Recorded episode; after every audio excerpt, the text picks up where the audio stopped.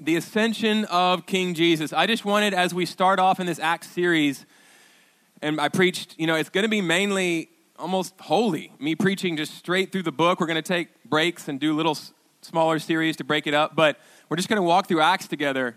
Um, but and we started that last week with Acts 1 1 through 11, but I want to take a pause and just look at what one what there's one verse devoted to Acts uh, 1 9, his actual ascension to heaven, to the right hand of God the Father, and just do a topical sermon, a one off, just on that, and then to continue with the text next week. Because, and I might do that some as the Spirit leads, but I really wanted to take an extra sermon and talk about the ascension. Because when was the last time you heard a sermon on the ascension? Maybe, maybe I preached it last year. Maybe, maybe that's when you heard it. But typically we hear tons about the incarnation, a lot about the cross, a lot about the resurrection, and some about the return. What we don't hear a lot about is what does the ascension mean? And so I and it, it shoots through the recognition that Christ is reigning. He's no longer here on the earth. He's reigning, shoots through the book of Acts. So before we went farther, I just wanted to focus for a few minutes on it together. Um, we talk about the millennial reign of Christ and the millennium, and really what that's talking about is the thousand year reign of Christ. And there are different opinions on that. Um, but is he reigning? Is really the question here. And the answer to that question, that simple question, but all important question, is yes. Um, you would think that all, all Christians believe this, but because of the different millennial views, and I'm not going to sit here and say there are three historic millennial views for a reason. I'm not going to sit here and say the other two are wrong, but because um, of certain millennial views, I think, and because of what we see around us in the world, even though the scriptures so clearly say in the book of Acts, right after Christ uh, is resurrected and ascends to the Father, say clearly that he is seated at the right hand of God the Father Almighty and reigning, we don't believe it oftentimes. We don't, we don't live like it. Um, and so recently I heard a Christian who's been studying the Bible for decades say if there's so much evil, we are actually talking about the ascension. Um, and she said, if there's so much evil and Satan is so active, how can Christ be reigning? And this is a, this is a mature, in a lot of ways, believer. And so that's just a good example of how, even if we know it cognitively, we don't, sometimes we don't live like it or we might not even believe it. Um, so, like I said, premillennialism, it's, it's a historic Christian position. Um, and while it does mean that its adherents believe that Christ will reign bodily on earth in the future, Okay, a lot of times what it translates to when we think about it is that he's not reigning now from heaven on earth through his church. He's not pulling all the levers, he doesn't have all authority. Um, Satan still has some authority. And so I just want to I just want to kind of see what does Acts have to say about that? What does the whole um, scripture have to say about that? Like I said, this understanding of Christ reigning colors the preaching and the Acts of the Apostles throughout this book of Acts and through the early church. And I want it to color the way that we live. Every word of ours, um, the way that we think, what we do. Um, okay, so let me, I'm going to ask you a series of questions throughout this sermon over the next few minutes. The first, the second question is I've already asked you one where is Jesus? Where is, some of these are insultingly simple, but kind of that way for a reason. Um, it sounds like a simple question and it should be a simple answer, but some of us might have various ideas. Where is Jesus? And the answer is that Jesus is at the right hand of God the Father, on the throne in heaven. He is in that one place, reigning there bodily. He's not here. He's not here with us bodily, but He is with us here. How? By His Spirit. By His Spirit. How do we know? We know that Jesus is king and reigning, first of all, because the scripture tells us. If you fast forward in the book of Acts, just a few chapters, we see the first Christian martyr, Stephen. He's the first Christian who trusts in Jesus Christ as Lord and Savior, crucified, risen, ascended, who is killed by stoning for his proclaiming his faith and standing on Christ. Um, and at the end of that, we see Peter say a lot of things that align him with the Lord Jesus. He dies in a lot of ways, just like Jesus uh, dies. He says, just like Jesus did, he says, into, into your hands I commit my spirit, just like Jesus does. And um, when he does that, it says that he, the heavens open, he sees Jesus standing to receive him in heaven. Um, uh, what does that mean? What does that imply that Jesus was doing before? He was sitting. And we see that all throughout the scriptures. Christ taking his throne and sitting. He was sitting, but to honor Stephen, he gets up off of the seat of power, off of the throne, and he stands to receive this man who has just given his life for him. Is that, yeah, amen. If we're, if we're not cheering about that, we ain't cheering about nothing. Amen. So he's, he's seated. Christ has ascended to the right hand of the Father, the hand of power, and he is seated. In other words, he's not wringing his hands, his work is finished. He has conquered death and hell and sin. He has taken care of all the big questions, and He is reigning and He is working all things, including cancer, including your spouse leaving you, including four hours in the DMV. Right? Everything, big and small. He is working all that because of where He came to and where He is now. He's working all that for good. And so, Psalm 110 is the most, as we'll, we'll see this as I preach through Acts, it's the most quoted Old Testament passage, not just Psalm, in the New Testament.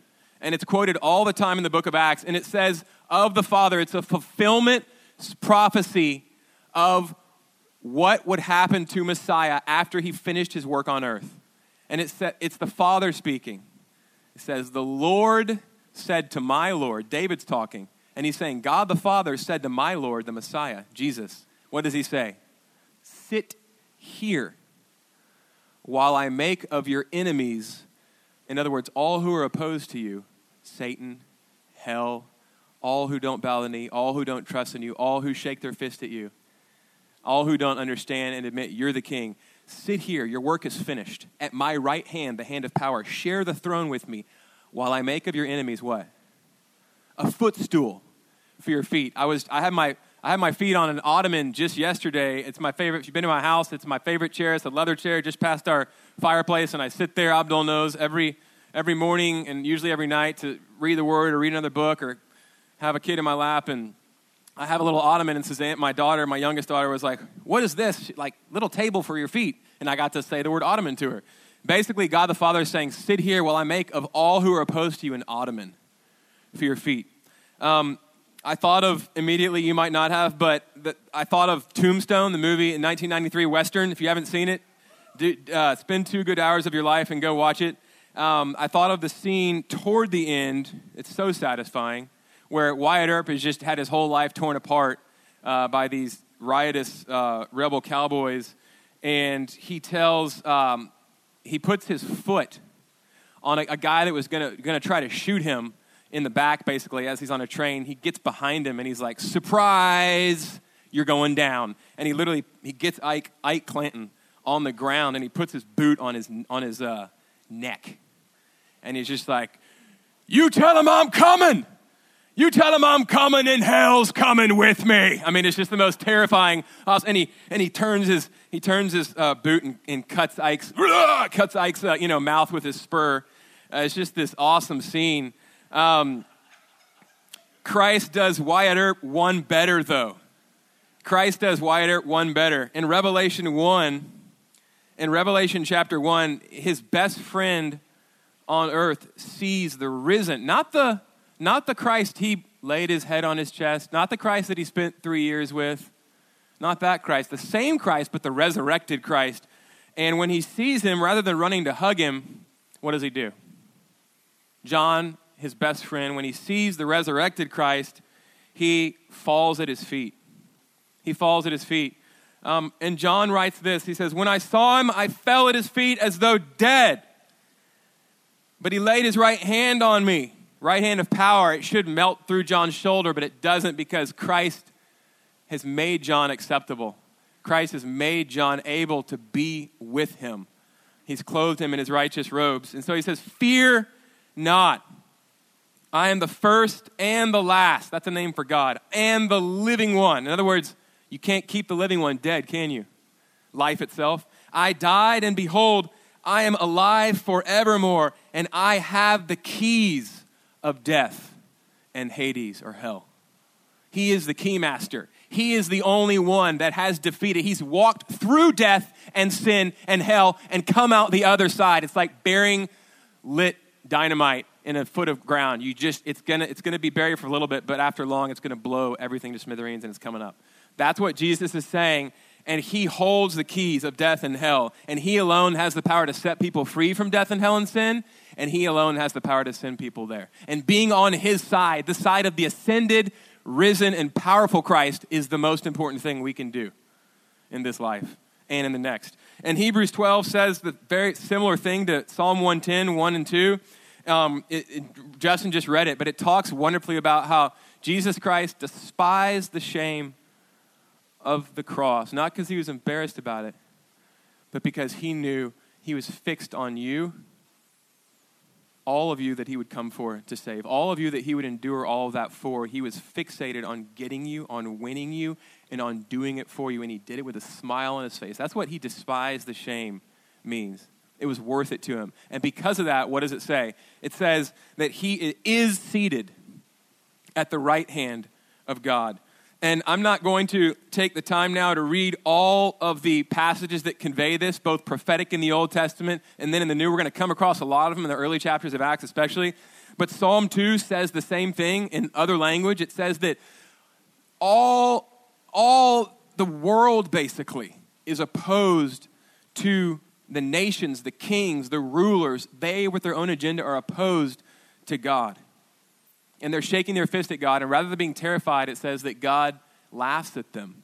And his plan for world dominion is a son that's going to be born from David that will sit on the throne and that will rule forever. And it closes with this advice kiss the son, make friends with him, make peace with him, lest he be angry and you perish in the way. Blessed are all those who hide in him. Daniel 7 also read um, beautifully uh, during our worship before the sermon just now, Daniel 7, this wonderful prophecy a few centuries before Christ, saying that one is going to come, this Messiah, who will sit with the Ancient of Days on his throne, but he's going to be a son of man. Strange. He's going to, he's going to have, he's going to be able to receive all of the acclaim He's going to be able to sit in the seat of power with the Ancient of Days, the Holy One, the one Creator God, the uncreated. And yet he's going to be a Son of Man as well. And all nations are going to bow down to him and worship him. In other words, he's the king. What did Jesus say at the end of Matthew 28? We've looked at it before. He says, All authority in heaven and on earth has been given to me. In other words, I'm the king. And then Philippians 2 5 through 11, same thing. Because of what Jesus came and did here, he went to the, he left all his privileges in heaven and he came down and became took on the form of a, of a slave or a servant. And he served us to the point of being nailed to a roman cross by his choice. And paul says even he died even the death on a roman cross. The most shameful death you could possibly die then or now. And because of that god exalted him to the highest place and gave christ the name that is above every name. That at his name every knee should bow and every tongue confess that he is lord um, Dawson, uh, Gerrit Dawson, from whom I'll be quoting a little bit, he wrote a book on the ascension. They're hard to find. There's not a lot of focus on the ascension. He says this to sort of collect it all Jesus ascended, why? Because he won. He says Jesus ascended, to quote him, because he had triumphed. In other words, his work is finished. Sit here, your work is done. A plus. You get to sit now and reign. You have all power, and your enemies are going to simply be an ottoman or a footstool for your feet.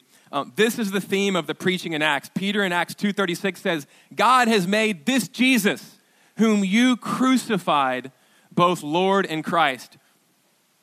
Um, Acts 1.11, I mentioned it last time, sort of at the end of my sermon last week, and talked about how it's this, it's this verse that I think is packed with a lot of humor because the angels say to the disciples, the disciples are what? Staring. Jesus enters into a cloud and they're sitting there staring. And he's already told them, go wait in Jerusalem, but they're like this. I mean, I would have been too, right? Maybe crying. I don't know. Uh, but the, what do the angels say to the disciples? Why are you staring? He's going to come back just like he's just gone. In other words, anytime, and I've preached about this before, but I didn't unpack it last week, but in short, anytime God is associated with the clouds or coming in the clouds or going into the clouds, it's saying he is the God, he is, it's a, it's a sign of power. he, he, when he rides on the clouds, he comes to judge and he comes to make things right. And those that are not with him are eviscerated. And those that are with him come to him and are made whole. Okay? And it's saying he goes up, he went up into the cloud is not a meteorological comment. It's saying he went up into power. He went up to be seated, as we're told in Hebrews and Psalm 110 and in Philippians 2 and other places, in power with the Father. His work is finished. And he's reigning. And he's going to come back in the same way, not in weakness, not like he came the first time. He's going to come in power. So the question is, what um, what is what sort of time is it right now if we're in between the time of his going up in power and his coming down in power and he's reigning now what kind of time is this the kind of time is that he's reigning now. This is the time. It's characterized by one thing and that is that he that jesus christ is risen and he kept rising from the grave all the way to the right hand of power the nerve center of the cosmos. And he is reigning and he is using every pain every loss, every heartache, everything, big or small, because he has been there and entered into that all the way down farther than you or I will ever go. And because he is now at the highest place, he can and will and is using those things for good. As somebody prayed earlier in the back when we were praying for this gathering, that's exactly right because of where he's been and where he is now. Um, he is reigning. Regardless of your millennial position, he's reigning now. And that pervades the book of Acts. So also, we know, um, we know this not from Scripture, but also we know it because the Holy Spirit assures us of this. Um, another question for you. I told you I'd ask you some questions. What did the Holy Spirit falling on them in the last passage Nathaniel read, um, Acts 2, 1 through 4, which we'll take more of a look at next week? What did the Holy Spirit falling on the, the 120 in the upper room, what did that tell them? I've kind of given you a leading question, right? Because I've already said that the scriptures tell us that Christ is reigning, but what else does? The Holy Spirit falling. So the Holy Spirit falling told them in three words what? He made it. He made it. Okay, Jesus, that's one of my favorite things about having the Holy Spirit. It reminds me all the time, He made it. I'm in the middle of mire and mud and I'm groaning right now and I'm grieving and it's dark and I'm full of myself and I'm full of brokenness and I'm in a broken world, but I know I have the Holy Spirit. And what does that tell me? It tells me that He made it. And it tells me that He's reigning and it tells me where Jesus is and it tells me that He's coming again and it tells me that He's in me by His Spirit. John 15, 26. But when the Helper comes, this is Jesus speaking pre crucifixion to His disciples and to you whom I will send to you from the Father, the Spirit of truth, who proceeds from the Father. He will bear witness about me. Peter understands, confirms, and proclaims this in Acts 2, where he says even more clearly, being therefore exalted at the right hand of God and having received from the Father the promise of the Holy Spirit, Jesus has poured out this that you yourselves are seeing and hearing. Do you see that? I want you to get that. The fact that the Holy Spirit was poured out at Pentecost and that the church is the people of God who are filled with the Spirit of God, who are taken from death into life, made his children, and empowered for witness. The fact that we have his Holy Spirit means a lot of things. One of them is that he's seated at the throne. He made it. He made it. He's not suffering anymore. We remain here and continue to suffer, but with that hope and with that reality, right? And he knows exactly what we're going through because of where he's been. He's not, a, he's not a, an unconcerned or an unrelatable or a dispassionate God. Not at all. Quite the contrary. So the ascension means Jesus is king. I hope I've established that. I could talk for longer. Of course, you know I could. You know, you don't know many things, but you know I could always talk for longer. Um, I could talk for longer about that, but he's king. He's reigning. The ascension thus means Jesus is reigning from heaven on earth through his body, the church. But as soon as I say that, I think we have to pause just briefly and say, but wait, here's another question. Wasn't Jesus always king? Wasn't the Son of God, the second person of the Trinity, uncreated, God Almighty, one with the Father? Wasn't he always reigning? And the answer to the question, wasn't Jesus always reigning, is both yes and no. As God, as the Son of God, yes, he was always reigning even before anything existed but God. But as a man representing humanity, no. Okay? Adam was king, made in God's image to rule over all God's creation, and we know how that ended up. Not well. He rebelled. Relationship with God was severed, but God brought him back through covenant. But all under his charge was cracked. That's why we read on the front lines of the news every day bad stuff. That's also why there's so much darkness in here. It's because of that.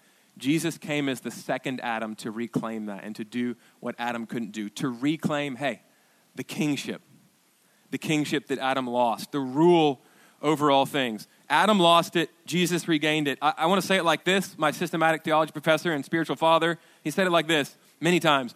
For the first time at the ascension of Christ, the dust of earth sat on the throne of heaven. You hear that? That's a bit of poetic license, but it, I think that it gets the point across nicely. A, a man had never before successfully ruled over all creation, and now one does. And guess what? He is a representative man, which means when Christ reigns, so do you. Not only not only if you're feeling great today, I've had my second cup of coffee and nothing's going wrong. I mean, how, how often does that happen? not, too, not too often. Five minutes and then something goes on. No.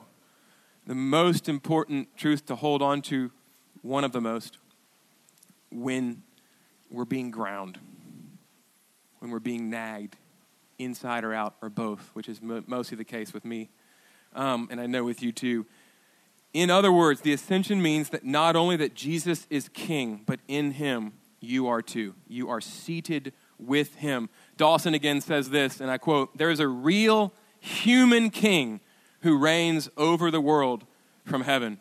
And again, check the, listen, hone in with me.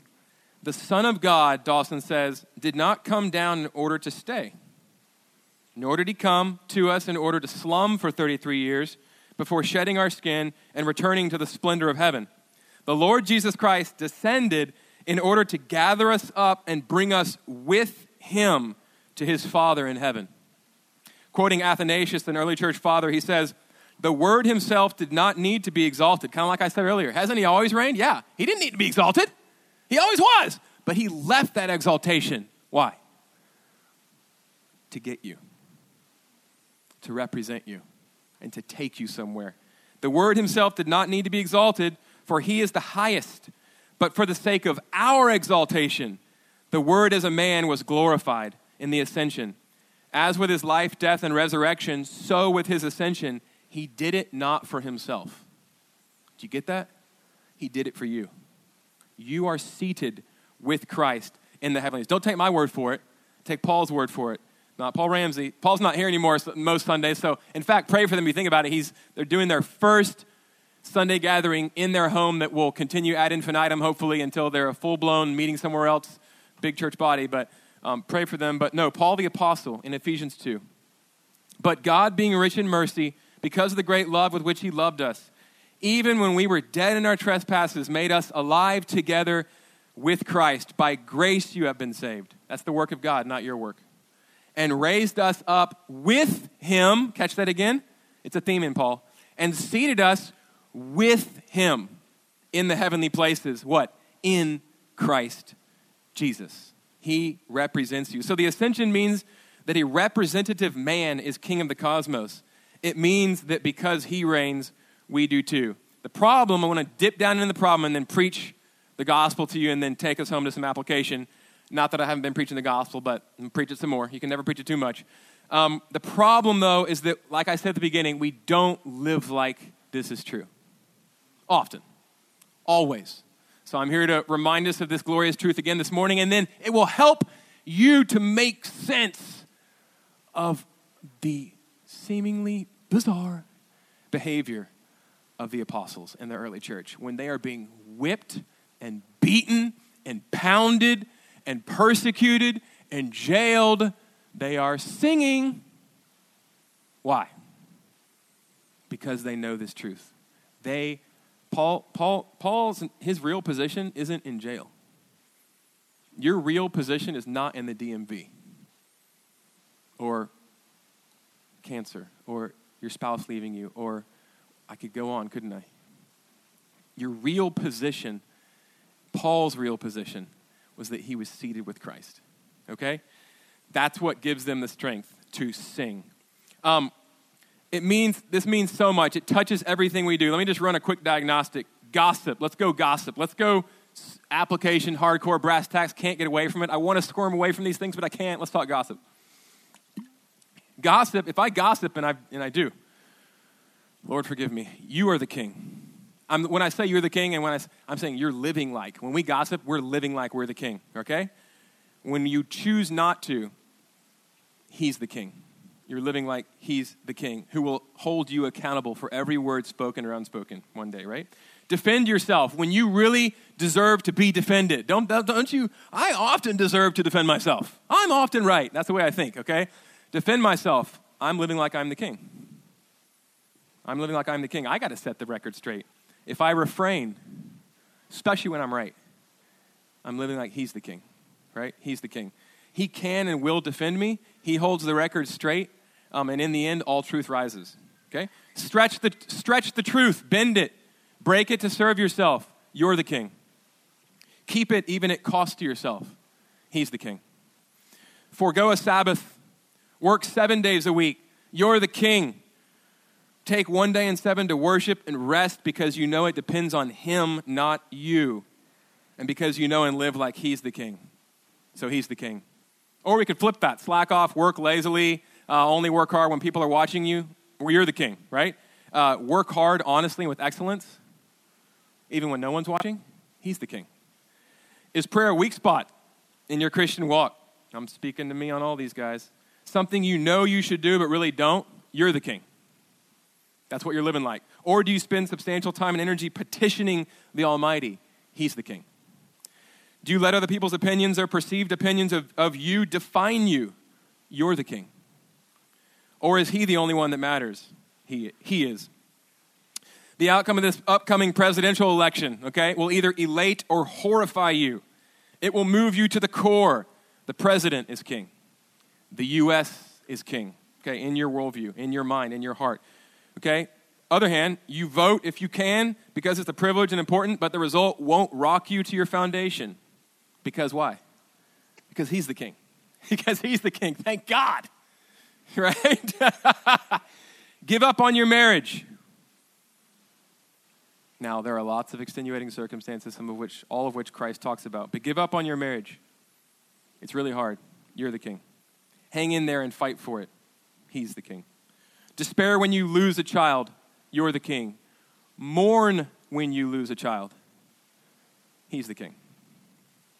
Gather as much wealth for yourself in this life as you can. You're the king. Invest it in his kingdom by giving lots of it away while also smartly saving some. He's the king. Okay? Last one look at porn. You're the king. Fight for purity for yourself, your spouse, present or future, the woman that you're gazing at and enslaving, their fathers, husbands, mothers, brothers, and most of all, the God who made you and is beside you, grieving as you lust or, or don't. He's the king. Okay? He's the king. Um, Dawson, again, he says this Jesus reigns, and we understand that the king will come again to ask for an account from his servants. So the king, the fact that he's the king now means that he's also the judge. He is reigning and he is the judge, and he will come to judge. It's the fact that he's a king isn't just good news. It is for those of us who hide in him. Um, but it also means a lot of convicting things for the, those of us that, that hide in him, doesn't it? Um, his ascension is also bad news for his enemies, as Psalm 2 makes very clear, for all opposed to him. Um, and not caring about him or just sort of ignoring him or his claims is, or thinking that he's just a good guy, but not who he claims to be, which is God Almighty and the rightful king of all things and the Lord and Savior, worthy of our worship and, and worthy of being number one in our thoughts and affections and in our lives. Not believing, choosing to believe your word instead of his word when he is the word is to completely deny him. Because it's to completely deny who he says about himself, who he says that he is. Okay? It's to reject him. And in the end, it will not end well for you. But as you live and breathe, it is not too late. Um, because, because the judge was judged for you and for me and for all those who hide in him by faith. Um, and Christ's ascension also means, therefore, that we are brought home and restored. Okay? Let me, let me explain. Um, Dawson, again, he writes this. He writes this. He says, he talks about this lovely book, The Return of the Prodigal Son by Henri Nouwen. And um, he meditates, Nouwen meditate, meditates on this painting of the prodigal son coming home to the father after having wasted his life in extravagance, like we've all, like many of us have done, and some of us have done it in different ways by trying to keep God's favor and obey the rules. Um, but he meditates on this painting and on this, on this parable, and he looks at the picture that Rembrandt beautifully paints of the son on his knees, having come home after wasting his life. And he has one shoe off of his foot. His feet are up like this. And one shoe is off. He's lost it somewhere, like my kids do, but hundreds of miles away in a far country, ruining his life, spending all that the Father gave him. And the other shoe is like barely hanging on with holes in it. And his head is shaven and he is much, much, much worse for the wear his clothes are, but he's being enfolded in the arms of the Father with his, with his face just smothered in the Father's robes, and the, and the Father is gathering him in um, to himself. He says, The old man embraced him, and his hands, lit with Rembrandt's signature illumination, gently draw the son toward him in full welcome. Dawson writes, Nouwen wonders if this scene could be a scene, I want you to hear this, not only of our return to God, but also of Jesus' return to the Father in our name and on our behalf. Having left the home of heaven for the far country of this lost world and silent planet, planet Earth, his ascension is his homecoming, his return, and yours. Completely prodigal in his love for us, the Son spent all he had.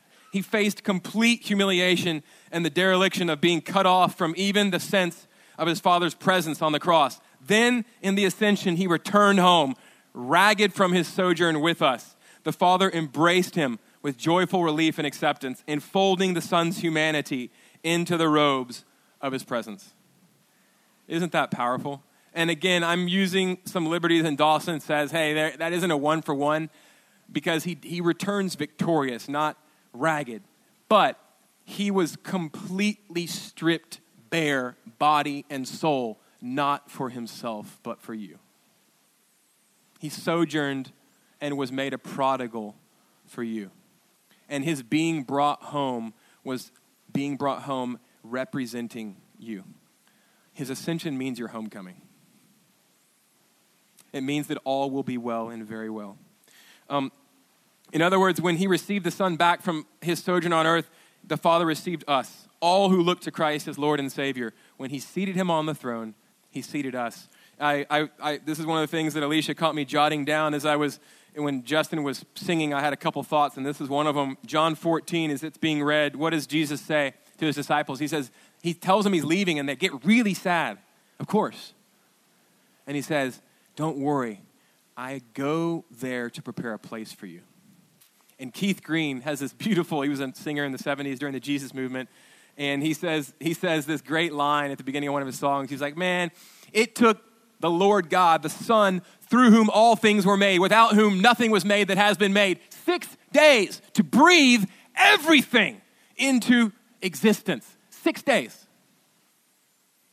And man, he has been preparing a place for his own that he went to buy back at ultimate cost to himself. He has been preparing that place for you for over 2,000 years. And he says, Man, this earth is a trash can compared to the new heavens and the new earth that's coming. I am telling you that right now. That is one of our great, great hopes. Um, and as I, as I close, there's so much here, but I'm not going to share it all. But I will say this one thing, at least, before closing down. Um, his ascension makes sense of our suffering. It makes sense of our suffering. Um, so his, his journey wasn't just his journey. His journey becomes the journey of all those who hide in him. Okay? We are identified with him in his going down to death. That's what baptism, one of the things that I, it, it symbolizes, right? When we die we, when we look to him, we die with him on the cross. He, we, we are united with him in his death to all the things that cause death in us, right? And then going down to the lowest place with him by faith, we are brought up to resurrection life, to reign. Um, and he didn't get to the ascension but through great loss. The power of the resurrection came through the cross, it came through death. And I just want you to know that a lot of um, the power in you, um, the hope that you will gain in this life will come as He walks with you through your suffering and pain and loss and privation. Um, it will make us a hopeful people, it will make us a humble people. Um, a lot of His power is manifest while He reigns now and while we reign with Him through us in what I call the economy of the cross. As we are crushed, as we are pressed, as we are made weak, he, his strength shines, and there is something that is being prepared in us that Paul calls another place, in another place, an eternal weight of glory. An eternal weight of glory. Um, so the the ascension means, as we'll see in the book of Acts, a lot of things, but two things that it definitely means is that exactly what it meant, the fact that the king is reigning when he was on the earth bodily. We see that continued in the book of Acts. That, hey, good news, the king is here. Sickness and healing. Uh, sickness goes bye bye in a lot of places. Wherever the king is reigning, there is physical healing. The, the lame are made well, the poor are brought in and welcomed and made, and made rich. Um, there, is, there is a physical manifestation both in his ministry and in the book of Acts to the reign of the king. Um, and that is very true. But also, um, on the other side, again, we have to remember the economy of the cross. Um, we are given power to witness, and a lot of that power and a lot of that life comes as we're sitting in a prison, as it were. Look at the apostles. As they're being pr- crushed and persecuted and whipped and, and um, rejected, the power of the resurrection and his ascension reigning power that's giving them hope and humbling them is being manifested through them. So, um, we're not going to get on the Jesus heals everyone or sickness is never God's will approach, but we're also not going to get on the He never heals today. Okay? A lot of times He uses our sickness and our suffering, but we also pray, Lord, you're the King. Would you heal this? Would you touch me? We're, we're both and. The devil hates balance. He hates balance. He wants one or the other. But the ascension means we are a people of both. We are an Acts people, we are a Jesus people, we are a spirit filled people. Um, I'm going to skip that and I'm going to close this down for the sake of time. Let me just read this. Um, and then I'll tell you one short story and then we'll be done. Dawson again, he says this well, let me, let me read this from a second, third century letter. And then Dawson. He says, This is a second, third century author unknown letter. They dwell, speaking of Christians, they dwell in their own countries, but simply as sojourners. As citizens, they share in all things with others and yet endure all things as, as if foreigners. Every foreign land is to them as their native country, and every land of their birth as a land of strangers. They marry as do all others. They beget children, but they do not destroy their offspring. That was very strange in the second and third century. They marry as, uh, excuse me, they have a common table but not a common bed. They pass their days on earth, but they are citizens of heaven. They obey prescribed laws and at the same time surpass the laws by their lives. They love all men, are persecuted by all.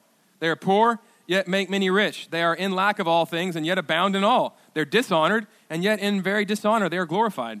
They're evil spoken of, and yet are also justified. They're reviled and blessed. They are insulted and repay the insult with honor. Um, as Dawson says, commenting on Ephesians 2 4 through 6, our lives are located in a new place, right? And so were theirs. And he says this too when the church is truly living out the ascended Christ, her members know that they are not really home here. We're fish out of water, while our neighbors think the real meaning of life is actually accumulating the most wealth. We do not repudiate material things, we simply hold them lightly. These are means, not ends, gifts, not possessions. We weep when we lose property and houses, but we never say, I've lost everything, for everything to us is Christ, and he cannot be lost. Voltaire, who hated God, was an Enlightenment figure in Europe, and he wrote a book called Candide, which, if you haven't read it, I, no, no, it's a good book. I don't know that I recommend it, but he wrote a book called Candide, where Candide's the main character, and he everything he's he's the protagonist for sure, and everything Candide coming from candid, uh, honest, open. He is a good dude, uh, but he has this advisor, Dr. Pangloss, and Dr. Pangloss, Pan meaning everything, and gloss, he glosses over everything. His phrase that he repeats, his refrain throughout the book is, um, um, "It's the best of all possible worlds." And Voltaire is making fun of that idea and saying that's what Christians believe. Christians who believe in a sovereign God. We could say Christians who believe in a God who is reigning, okay? Uh, in Jesus who is ascended on high. Am I saying that it's the best of all possible worlds? And I hope you know that because of the fact that that Christ who was reigning also came down to the lowest place for us, I am certainly not saying that, but I am saying that he's with us.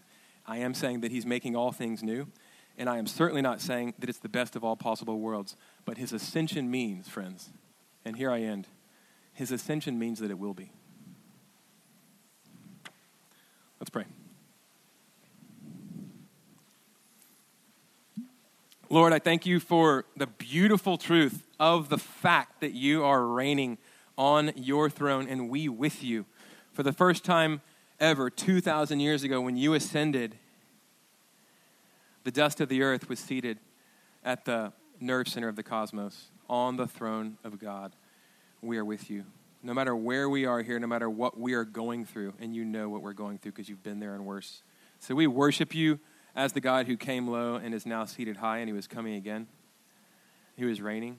Um, I pray that our existence would make your reign manifest, especially through our suffering and our pain, that we would be a hopeful people and we would be a humble people we would be a humble people, knowing that you've given us everything. We have robbed and plundered your house and been put in the lineup. And you pointed to us and said, That's the one. But no, I'm going to take the hit for him, and I'm going to give him or her all my inheritance, everything in my house, and I'm bringing you into the family, making you a son or a daughter. How could we brag about that? Rather, that it would humble us and that we would brag about you. Look at this God. Look at this man who has done this for us. He will do it for you. Come to Him. Um, give us power for witness. Give us hope. Make us humble. Assure us of your ascension. We love you. We bless you. In Jesus' name, amen.